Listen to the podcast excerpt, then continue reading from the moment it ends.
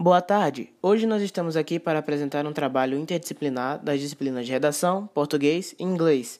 Nós iremos apresentar um trabalho em formato de podcast e nosso grupo é formado por eu, Davi Matos, Helena Flemon, Emily Cristina, Ana Beatriz Portela e Marília Beatriz.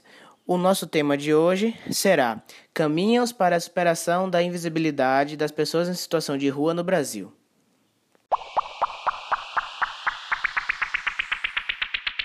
Boa tarde, caros ouvintes. Hoje começamos mais um episódio do nosso podcast de atualidades.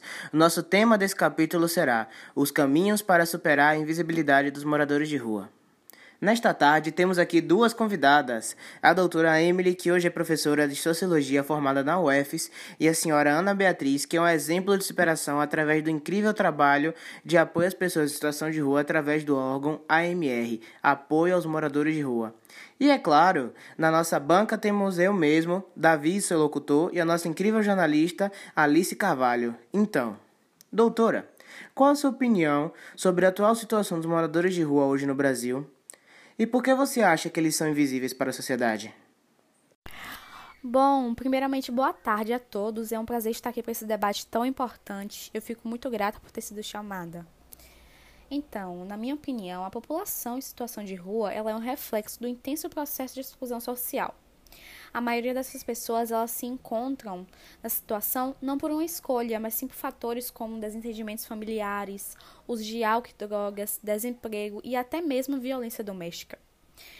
É, elas enfrentam uma situação de grande vulnerabilidade, enfrentam fome, frio, calor e chuva, além de estarem expostas a crimes de ódio.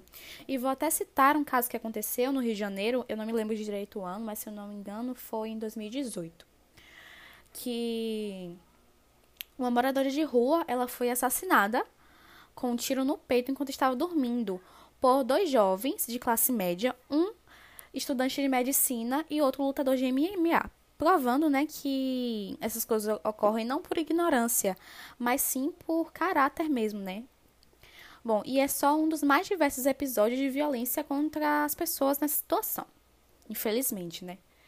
E então, Davi, sobre essa questão da invisibilidade, eu acho que o desinteresse do Estado influencia diretamente na visão que a sociedade tem sobre essas pessoas, já que medidas para melhoria e bem-estar a esses moradores não são tomadas por in iniciativas estatais, né? E sim por ONGs de fora que têm o maior esforço para poder arrecadar roupas e alimentos, mas realmente não são iniciativas estatais.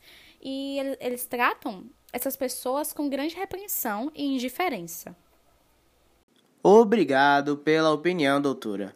Agora, direcionando a pergunta à nossa outra convidada, nos diga como foi essa linha de tempo de superação da sua vida, desde sua antiga situação até o projeto atual que te dá o apoio necessário. Boa tarde a todos, muito obrigada pelo convite. Bom, apesar de ser um assunto bem sensível para mim, eu tenho muito orgulho do caminho que eu percorri para chegar até aqui hoje. É, mas basicamente eu cresci desde nova nas ruas por não ter tido oportunidade de ter uma educação completa. Inclusive fui obrigada a largar meus estudos no ensino fundamental 2 por não ter mais ninguém para me sustentar. E a partir desse momento eu comecei a ir atrás de qualquer tipo de emprego, mas obviamente não consegui por ainda ser menor de idade e não ter nenhuma experiência. A única saída que eu vi foi trabalhar em semáforos vendendo panos que minha mãe costumava me ensinar a costurar em casa. Isso é quando a gente ainda tinha uma casa. Quando o marido de minha mãe nos abandonou, ficamos com a casa, que apesar de simples ainda podíamos chamar de abrigo, mas quando minha mãe faleceu, o governo teve que tomá-la por eu ainda ser de menor e não poder ficar com ela. Mesmo conseguindo vender bem diariamente, vender os panos, né? Não chegava a ter mais de uma refeição por dia, muito menos tinha um lugar fixo para dormir por conta da grande violência nas ruas. Quando quando determinado grupo tomava o lugar que eu estava, eu preferia esquecer e ir para outro lugar, procurar outro, porque inúmeras vezes vi brigas entre duas ou mais gangues por território e sempre evitei ao máximo essas situações, mas às vezes era impossível, por isso já fui muito, muito violentada, sem contar com a falta de saneamento, o que já levou a muitas mortes por conta das doenças. Mas quando o projeto entrou na minha vida, ele mudou completamente. Eles me ajudaram a terminar meus estudos e forneceram moradia, alimentação, não só para mim, mas para grande parte das pessoas que passaram por essa situação na minha cidade. É, por isso, hoje eu tenho, já tenho um emprego fixo, já consegui minha própria casa e resolvi fazer parte desse projeto nas minhas horas vagas. Bom, basicamente, o apoio de moradores de rua, chamado também de AMR, foi criado com o intuito de ajudar esses que vivem em situações precárias por falta de opção e, felizmente, conta com patrocínio de inúmeras empresas que não se preocupam com o retorno financeiro, mas sim com o bem-estar dos moradores de rua.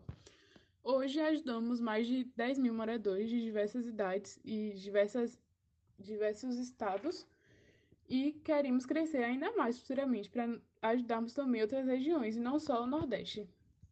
Um discurso muito comovente. Posso dizer por todos aqui presentes que é uma coisa muito importante e significativa ter você aqui conosco. Bom, agora que escutamos ambos discursos muito bem desenvolvidos, o que a nossa cara repórter acha sobre a situação dos moradores de rua no Brasil? Opa, só um instante, me desculpe te interromper, Alice. Parece que temos um ouvinte na linha. Boa tarde, qual o seu nome e de onde você fala? Oi a todos, é um prazer poder falar com vocês. Eu liguei pois eu sou uma professora da rede pública e eu lido todos os dias com algumas crianças e adolescentes em situação de rua. Eles vão para a escola por causa da comida, todos eles enfrentam a dificuldade de conseguir o que comer e eles precisam ajudar os pais com a renda né, durante o dia. A minha preocupação com eles é pelo fato da marginalização, da violência e do perigo que é estar nas ruas. A educação em sala de aula, principalmente para eles, é uma esperança de futuro melhor e de uma vida digna. Obrigado! Muito obrigado pela sua palavra. Sempre um prazer receber ouvintes, ainda mais quando eles vivem exatamente o tema que estamos discutindo nesse podcast. Agora, senhora, do seu ponto de vista, como podemos resolver a questão da invisibilidade dessas pessoas em situação de rua? Na minha opinião, as pessoas em situação de rua devem ser inclusas na sociedade por meio de projetos que acolham essas pessoas, ajudando com a moradia, com a alimentação, roupas e empregando esses jovens para que eles não vão para marginalização e para o crime. Obrigado. É sempre bom receber ouvintes que estão ligados com as atualidades de hoje em dia. Participe das próximas vezes e, por favor, nos ligue mais. E eu gostaria também de agradecer a nossa ilustre doutora que está aqui participando nossa querida professora de sociologia, a nossa incrível participante de hoje, que tem uma história de superação muito emocionante, e é claro, a nossa ilustre jornalista e muito bem recomendada, a senhora Alice Carvalho. E com isso, terminamos aqui mais um episódio desse incrível podcast sobre atualidade. Fique ligado para os próximos episódios. Até a próxima.